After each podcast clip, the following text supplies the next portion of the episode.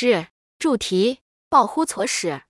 亲爱的女士先生们，众所周知，在此期间，我们被迫处理不幸不时发生的安全或恐怖事件。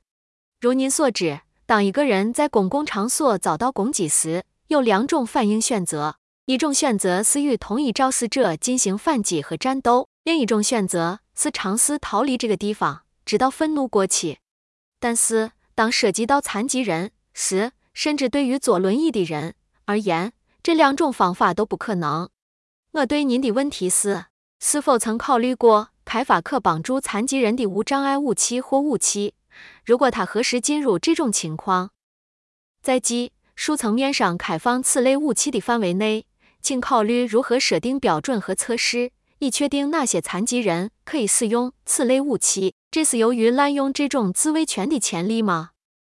还是不值得任何妄想和疯狂的想法，或在道德或道德上不可接受的？你怎么看？我将注意到，我对开放武器一无所知，也无法进入。我只知道是残疾人，他会根据需要定期寻找产品来协助日常生活。最好的问候，阿萨夫·本亚米尼 （Asaf b e n y a m i n i